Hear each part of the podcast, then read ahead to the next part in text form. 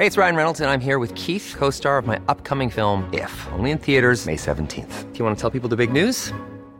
All right, I'll do it. Sign up now and you'll get unlimited for $15 a month and 6 months of Paramount Plus Essential Plan on us. MintMobile.com/switch. Upfront payment of $45 equivalent to $15 per month. Unlimited over 40 gigabytes per month. Face lower speeds. Videos at 480p. Active Mint customers by 531.24 get 6 months of Paramount Plus Essential Plan. Auto renews after 6 months. Offer ends May 31st, 2024. Separate Paramount Plus registration required. Terms and conditions apply if rated PG. Selling a little or a lot?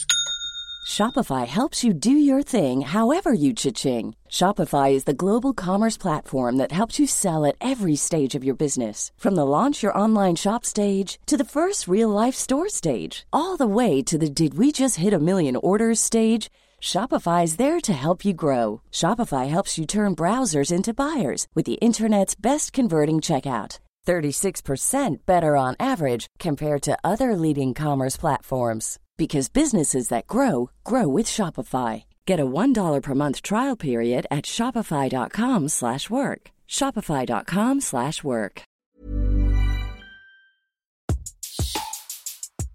Hello and welcome to this week's episode of Educating Josh, where the three of us, James O'Neill, I, Luke Cutforth, and our special guest this week, Jake Edwards, bring together three of the most divisive stories of the week.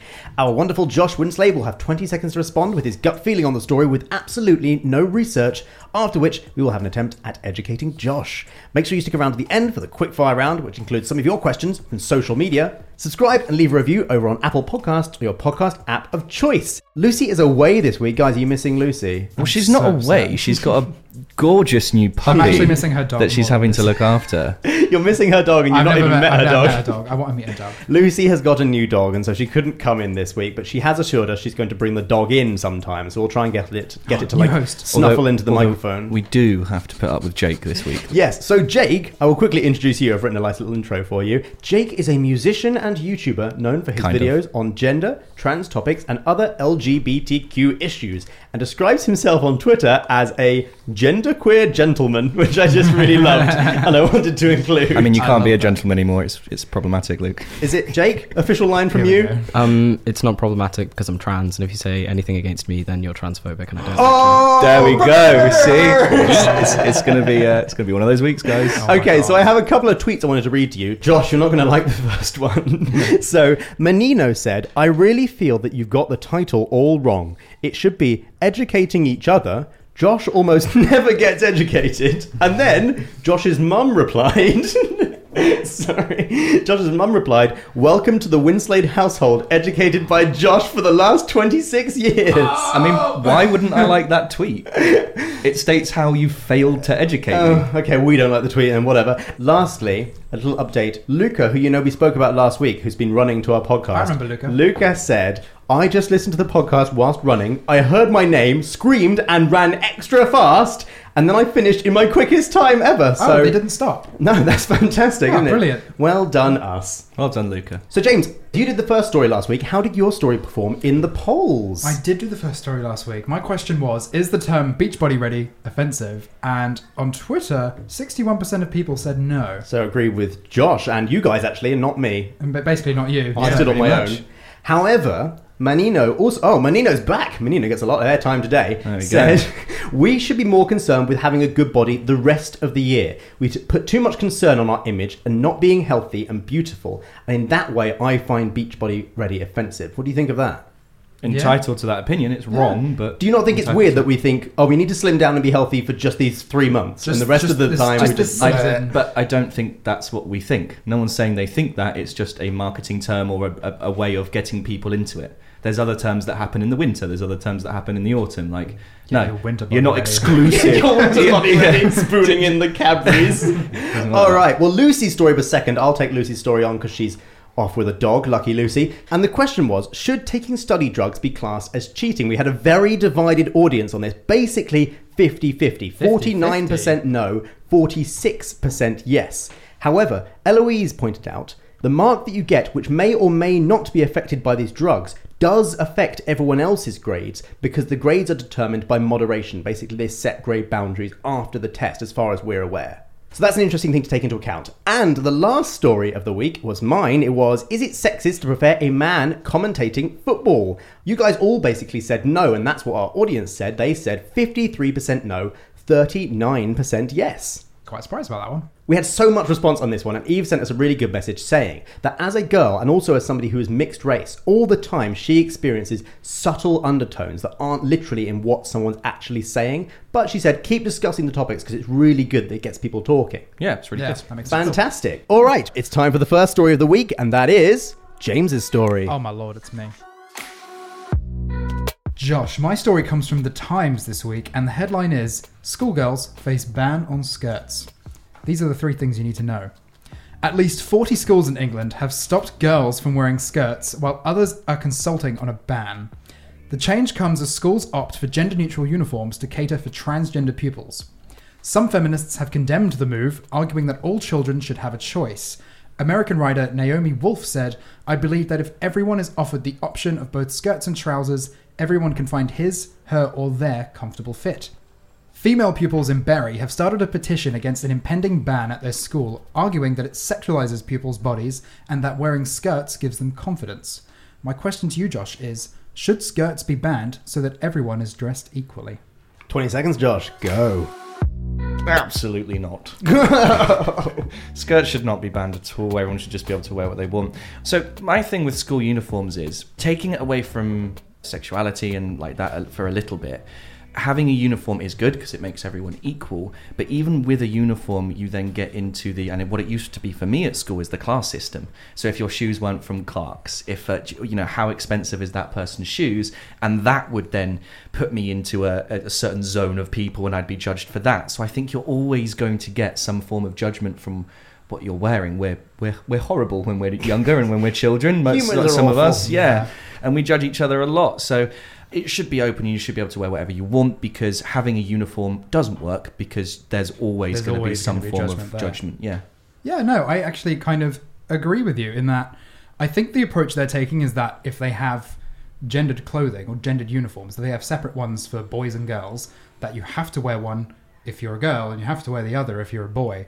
Whereas they've now going, oh, look how progressive we are. We're just taking away one of them.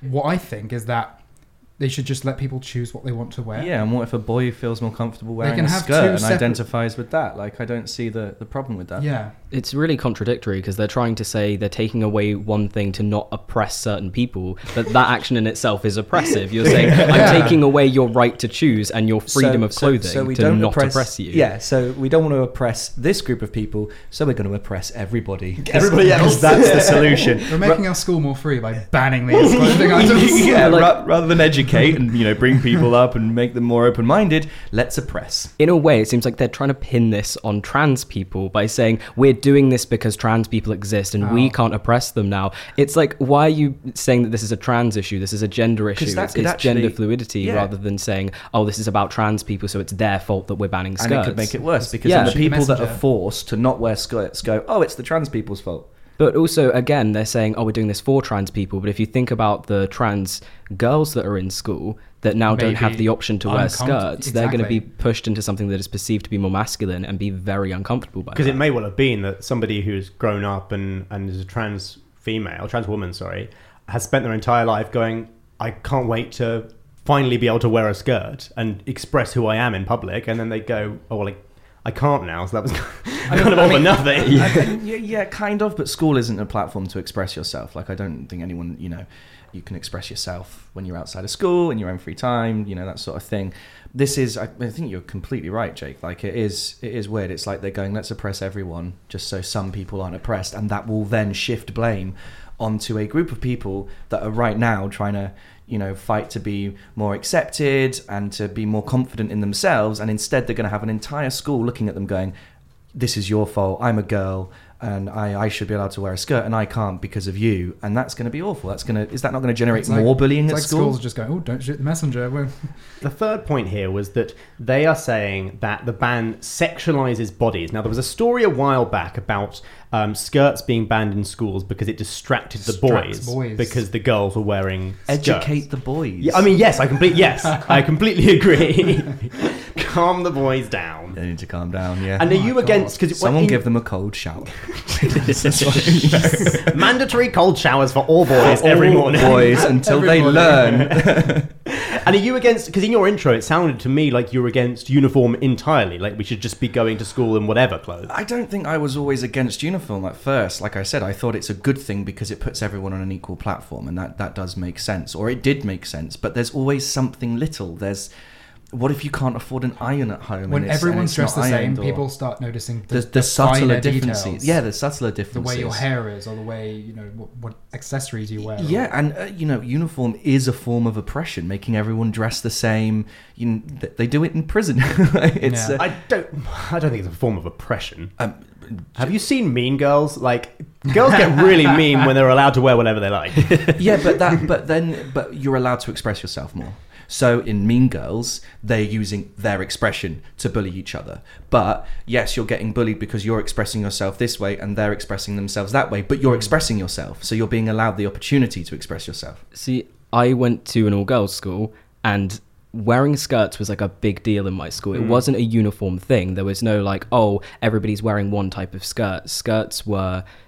part of a hierarchy in the way that you weren't just wearing a skirt. It was all about the length, the style of the skirt. Is it a pencil skirt? Well, yeah. Like everybody's like rocking up to school and rolling them up, and it's like depending on where your skirt is, depending on the height of your skirt. Yeah, it depends. Same with boys and shorts. Yeah, and it depended on how popular you are. So I guess that's kind of almost leaning towards in favor of banning skirts, or just at least being more strict about what skirts you can wear, because it's not just about the boys sexualizing the girls, it's about the girls kind of sexualizing themselves as well, which does happen. But is that, at what age does that become your right? I would say 16. I'm not gonna lie. I'm just gonna throw it out there. Like, if you're of the legal age, you should be allowed to sexualize yourself. Yeah, I agree. You can have a in school though. Well, kind of anywhere. It's a place of learning. It is a place of learning, but also you are starting to become a social person. You're learning your social skills there. So if you're taking away everybody's right to express anything about themselves, you're limiting somebody's social growth, and that's going to have a knock-on effect to them during their life. Yeah, you're there to educate yourself. Yeah. And one other thing there's been discussion about is that a ban on skirts may make Muslim students more comfortable. What do you think about that? Because part of a Muslim belief is about covering up your body and not sexualizing yourself. Again, that's banning other people, not them. They're not forced to wear skirts. As far as I'm aware, Muslims can wear what they want to and what adheres with their religion and their practices. So again, that's condemning one set of people to oppress everyone as a solution. Sure. I think that is part of legislation in schools, that you're allowed your freedom to express your religion in whatever way you want to. Yeah. So nobody has the right to take that away from you. So it's not about taking away their rights. It's about trying to infringe on somebody else's rights. Yeah, I used to get really frustrated at school. Like in school, I had long black hair, black nail paint. Oh my God, really? Oh, I love this. Yeah. Please put some pictures on Twitter. Bring it back. And I used to get into trouble all the time because obviously they don't like you painting your nails and things like that. And that used to annoy me and I didn't learn anything that I then, you know, I've kind of, you know, I've got tattoos and things like that because I wouldn't work at a place that wouldn't accept that. You know, that's what I believe. So that's me expressing myself. And I think schools are, I don't know, any body that has any form of control sometimes seems to take it too far, don't they? So. Okay, and the last thing I'm thinking is, how does everyone feel about the idea of the alternative solution to this is we need to start normalizing the idea of a guy wearing a skirt. And so do you think that's something that maybe should be done in schools? Absolutely, 100%. I just think letting people, and then people will do it naturally. Yeah, what do you mean by normalizing? Normalizing the idea that anyone can wear whatever they want. So just... like not looking at a skirt and saying that's a skirt for a girl. You just say that's a skirt. It's small things, it's subtle things about your language, about what you imply about an article of clothing. Not just from the teachers, but from the media, from other pupils, the way you're writing this narrative into the education itself. Yeah, and it is interesting actually, because in high fashion, in the top end of fashion, it is very normal for men to wear skirts. And so it is kind of strange that it hasn't trickled all the way down yet. High fashion is very, very gender fluid. Yeah. It's because it's run by lots of gay people. We know what we're doing. Okay, well, you can let us know what you think. Keep that in, please. Twitter. Yeah, we'll keep that in. You can let us know what you think on Twitter in our polls at Educating Josh. It's time for the second story of the week. That's my story. Josh, my story this week comes from The Economist, our good friends at The Economist, and the story is... Economist. Hello, Economist. Hello, Economist. We love you. Trump administration wants to expand immigrant family detention. Here are the three things you need to know. The Trump administration has ended its policy of separating undocumented migrant children from their parents. However, the administration plans to expand the use of family detention, which will see migrant families detained indefinitely while their cases are heard. The Trump administration has significantly hardened the country's policies regarding illegal immigration. Supporters of Trump's zero-tolerance policy on immigration think that a country's first obligation should be to the well-being of its own citizens. However, those in favour of reform argue that the majority of migrants are law-abiding and that migration leads to economic growth. My question for you, Josh, is do you think economically stable countries have a moral obligation to allow migrants in? 20 seconds, Josh. Go. I don't think they have a moral obligation to allow them in at all. No, I don't. You never use these 20 seconds, Josh. You've got 20 whole seconds. Well, I don't need to. I think the countries that these people are leaving have a moral obligation to improve that country so that people don't have to leave. I think it's strange how the onus is put on the country they leave to go, well, this person has made a decision to leave and enter your country, and you must make it okay for them. And, you know, there are legal ways of doing it. And going back to Trump's thing, it's like he's detaining illegal immigrants. Yeah, I find this topic really hard to talk about because in Australia, this stuff isn't really, at least America stuff and Britain stuff, isn't really talked about. Because they're dealing with their own, stop the boats and... Australia, it's really interesting. So, for example, like, Nigel Farage, what's your basic opinion of him? I don't like him, but I feel like you're going to tell me I'm wrong on that. You don't like him, and you would probably say he's quite racist, maybe. No, not just... Well, yes, I would say there's a racial undertone to what he says. So his policies that he wants for the UK are more in line with what Australia's are currently. He wants a points-based system. He wants to restrict it. He wants to allow people with a certain level of education in and other people not. And that is left-wing propaganda that is then racist. It's not racist at all. He's not, you know, singling out their colour. He's not singling out anything to do with their race. He's singling out their education and their ability.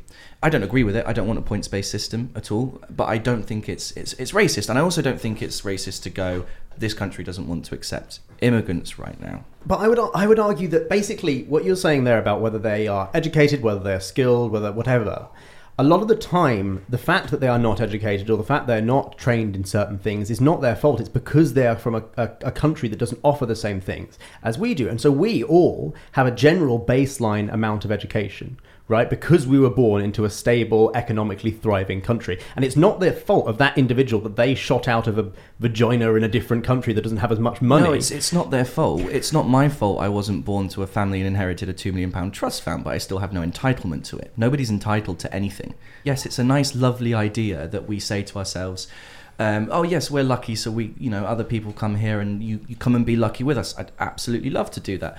I don't know if England's in a current is able to do that right now. You know, I don't care if you're white, black, Asian, whatever. The whites, blacks and Asians in the UK right now are struggling to find work. But as far as I've seen, the amount of money taken out of our system by people coming into the country is a lot less than the amount of money put into the system. And you've got to remember, we don't have a set amount of money. Money is generated by people working. So you bring more people in, more people are working, more money is made. Yes, but those people that are coming in and need jobs, and doesn't it make sense to educate the people that currently don't have jobs and give them those jobs before bringing other people in? But like, going back to the question, imagine you're a family from Syria, for example, and you're relocated to the UK. You're in an alien world. The culture's completely different. When they apply for asylum in the UK, pretty much most of the time in the UK, it's already declined. That cost and that whole process is ridiculous. So they apply, the money that's spent on those court cases, on all that action. Imagine if that was spent on sending it back to Syria. So a army protected camp that's in their country, in the culture that they know and are aware of, with other people that are like them, speaking the same language, in an environment that they're comfortable with, and fully supported by the leading countries of this world who do have the means and resources to protect them within their own country. And majority of the time, we've caused the trouble in their country anyway. So it's, do you know what I mean? Like, them coming over here is, it must be gut-wrenching and so hard. So why is the first solution not help them there? You're basically saying it would be nicer if we could just make their country better so they can stay at home, which I agree with. But in the short term, should we be allowing, as stronger countries, be allowing the individuals who are struggling to come into our country and thrive in our country? Because we have no God-given right to this country, nor do they. We're all human. We're all born on this earth. It's kind of interesting. Like, you know when you're on a plane and they tell you to put your face mask on before you give it to your child, because it's more important that you're yes. conscious and able to look after them. Ooh, an analogy. Yeah, do you know what I mean? Apply the analogy to that. They're looking after themselves first so that potentially they can look... That's what I'm advocating. Right. Maybe America aren't doing that, but that's what I think should happen, is that when you are economically viable and strong and able to, and everyone is well looked after... Yeah, absolutely. You want the whole world to come up together. You don't want a superpower. Like, the idea of superpowers is horrible. But back to my question, in the short term, should we be allowing these people in? Or do you think that we just have to make a cut-off point of, no more, fix your country? If we can support them, yes. But if they're going to sit in an immigration detention camp, if they're going to sit on... Well, I don't think they chose that. Well, they are choosing it because they've decided to come and they know that's where they'll end up. I don't think that's... Okay, yeah, sure. They're either trying to hide from the system and not be there, or do you know what I mean? And I just... Yeah, if we can support them. But I think there's a lot of things we could do to immediately affect these countries and their economies, and we're not doing them because we're too selfish. I think my problem with this is that I really agree with Josh's point that we should be looking after our own country first so we can help other countries thrive so they stay within their culture and their space. But my problem is with the fact that people in these detention centres, and you were talking about entitlement.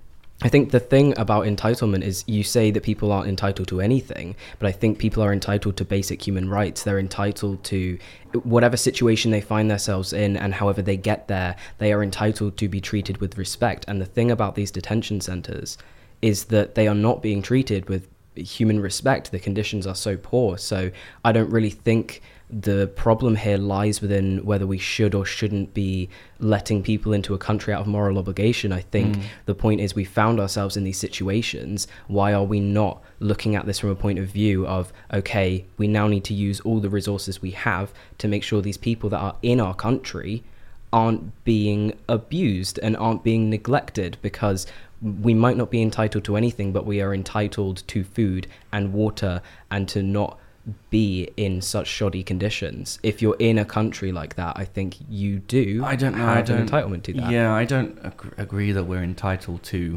But that's basic human rights. Would you argue that we don't have an entitlement to basic human rights? Yeah. Yeah. Fair play. And now you see why we have this podcast. I don't think we're entitled to food and water. Like, the only thing we're entitled to is freedom. Like, do you know what I mean? To make your own choice. I don't think anything should be forced on you.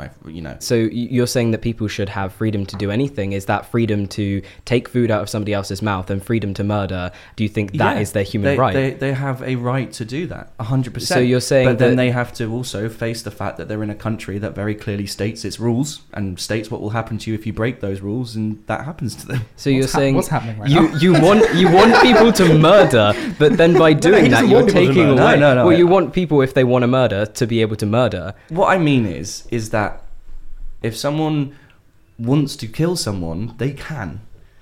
Okay. I wish you could see it on the... One day we'll have a video podcast version of this. You could see James and I and our producer Jane's faces each other as Josh was going, people have a right to murder people. People have a right to murder people. I've fallen into a parallel universe. And they don't have a right to murder people. They just physically can murder people. No, they have a right. It is possible, but you don't have a right. You're not going to write in law... Thou shall murder if thou want. But your rights aren't based... If you're basing rights on law, but philosophically is what I'm talking about. I'm not talking about the law. Okay, right. Please don't murder people. Yeah, we'll just stress that please don't murder people. Although you have the right to. I am honestly so confused. You can let us know what you think on Twitter at Educating Josh in our polls, what you think on the question, do economically stable countries have a moral obligation to allow migrants in? There's never been a faster or easier way to start your weight loss journey than with PlushCare. PlushCare accepts most insurance plans and gives you online access to board-certified physicians who can prescribe FDA-approved weight loss medications like Wegovy and ZepBound for those who qualify. Take charge of your health and speak with a board-certified physician about a weight loss plan that's right for you. Get started today at PlushCare.com/weight loss. That's PlushCare.com/weight loss. PlushCare.com/weight loss. Hey, it's Ryan Reynolds, and I'm here with Keith, co-star of my upcoming film, If, only in theaters May 17th. Do you want to tell people the big news? All right, I'll do it. Sign up now and you'll get unlimited for $15 a month and 6 months of Paramount Plus Essential Plan on us. MintMobile.com/switch. Upfront payment of $45 equivalent to $15 per month. Unlimited over 40 gigabytes per month. Face lower speeds. Videos at 480p. Active Mint customers by 531.24 get 6 months of Paramount Plus Essential Plan. Auto renews after 6 months. Offer ends May 31st, 2024. Separate Paramount Plus registration required. Terms and conditions apply if rated PG. Many of us have those stubborn pounds that seem impossible to lose, no matter how good we eat or how hard we work out. My solution is PlushCare. PlushCare is a leading telehealth provider with doctors who are there for you day and night to partner with you in your weight loss journey. They can prescribe FDA-approved weight loss medications like Wegovy and ZepBound for those who qualify. Plus, they accept most insurance plans. To get started, visit plushcare.com/weight loss. That's plushcare.com/weight loss. It's time for our last story of the week. That is our very special guest story. It's Jake's story. So, my story is from BBC News, and the headline is, more than 300 transgender children a year are now starting on a course of puberty-blocking drugs. The three things you need to know are, this treatment has been available since 2011 and delays the onset of puberty to allow more time for transgender children to figure out their gender identity. Hormone blocker injections delay changes to the voice and development of breasts and body hair. The physical effects of these drugs are reversible, although doctors are unsure of the long-term psychological impact on patients. Some are against the treatment, arguing that gender identity for children is elastic, so can change over time. So my question is, should puberty-blocking drugs be available to under 16s? 20 seconds, Josh, go! I don't think they should, like, primarily, but the numbers are relevant to me. I don't think they should until they've gone through puberty fully, basically, is what I believe. Like, so much happens when you're going through puberty, and if doctors aren't exactly sure of the effects, then I'm just worried about the person. Like, it's great that they feel like they can and they should and all that kind of stuff, but just what effect is it having on them? So the thing here physically is that the long-term effects that they're unsure about are just the psychological ones. They're not unsure about the medical effects that it has on your body, because the medical effects are that it's just pausing your puberty, and then once you come off of this, your natural puberty will kick in, and if that doesn't happen, you can always take hormone boosters. But this doesn't actually have, again, another effect. Another change. You're messing with stuff that we're not 100% sure about, and we know that messing at that stage in a human being's process could be quite dangerous, and that's what I'm talking about. They 100% have the right to, and the number 16 to me is irrelevant. It's absolutely irrelevant. Right. If you've gone through puberty by the time you're 13, full steam ahead. The point is that this stops you hitting puberty. So you're saying it's dangerous to take a drug through puberty, but you don't get to puberty. Well, you're also stopping a process. Your brain goes through so many changes during puberty. Yeah, but that's psychological. That's not biological. The changes whether it's biological happen or psychological, they still affect you. If you don't do it at that age, and you're a boy or a man that really wants to be a woman or a girl, can you do it just as easy at a later stage in life? This is going to be my question as well, because what's the difference between taking hormones like testosterone or estrogen before puberty or during puberty versus after puberty? Do like we know the changes? Or the thing is, the puberty blockers are reversible. Puberty is irreversible. There are so many things that happen to your body through puberty that then make any kind of medical transition later in life so much harder, less effective, and you get a lot more issues. A lot of trans people know that they're trans from a young age, and this starts to cause psychological conflict. It causes dysphoria, it causes depression, and this leads to things like self-harm and suicide. And if you're caring really about the person and their emotions, which I would argue someone's emotional well-being a lot of the time takes precedent over their biological well-being. I don't know, until you know more, until someone can tell me that my child, so when I have children, if I have children, isn't going to be affected and there's no risk of any damage or any danger physically or mentally to them, I wouldn't let them do it. I mean, I would argue that there is more danger, especially mentally and possibly physically, in the form of self-harm or suicide, of letting somebody go through puberty in a gender that they don't associate exactly with. Especially when they're most hormonal and most erratic. But once they've gone through puberty, yes. Because and the other problem is... People are having gender dysphoria before they even go through puberty, so it's not the act of puberty that is making people think, oh, this is the wrong body, it's pre-puberty. Because what these drugs essentially allow is they stop puberty so that you can then wait a little bit longer, work out what your gender identity is. These people go through puberty, they develop into a sex that they don't identify with, and then they have to have a bunch of surgery to try and counter that. So if you think about someone like me that was assigned female at birth, if I had been given puberty blockers, there would be every chance that I wouldn't have to go through top surgery, which is a very, very big surgery, and that's even more damage to my body. Well, and my body is at so much more risk. But there are a lot of other ways. There are other ways the body changes during puberty. There are facial changes. Oh, the voice change is the biggest thing. The voice change, your voice dropping, is the most irreversible thing. It almost about testosterone. It's the fastest thing. For guy to go. Well, it's kind of like either way. So if you are assigned male at birth and you go through puberty and your voice drops, that's it. Your voice will never be high unless you go through a lot of like vocal training, and that's taught into you. That at what point do you have to just accept that because of the luck of the draw, you didn't get what you should have got or what you feel like you are at birth, and go, well, until science advances to a point, I need to accept this and be as comfortable in what I am able to get to as I am. I think because there were people beforehand that didn't even have the not luxuries, because it's not a luxury, but they didn't have the opportunities that you've got and had to become comfortable in the best way that they could. From your life experience, from how you've grown up and how you've experienced life, I think that's very true to you. But for me, I think I just see and I've experienced the reality of the fact that for some people it's like, oh yeah, let's just wait so you can reach this point of emotional maturity. Some of those people, they don't make it because they're going through such a hard time that they don't see anything else as helping. They just see the out, and that out is death. There's a lot of kids that don't make it as well though without these issues. Yeah, but the amount of trans people that end up killing themselves is a higher rate than through the roof. Any other minority. It's honestly, it's ridiculous. And there's a potential solution.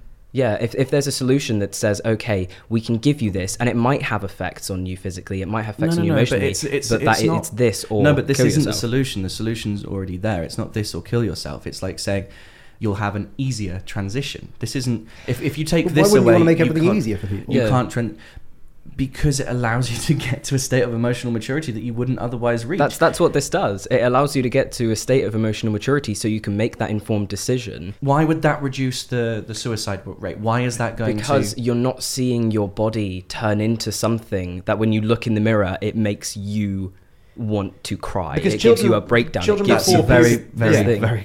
Children before puberty, other than genitalia, generally look about the same, right? We don't have breasts, we're not hairy, we look basically the same. As long as you got your pants on, you look kind of similar. And so puberty blockers allow you to stay in that same state and then take medication, which puts you towards one of the paths that you want to be on.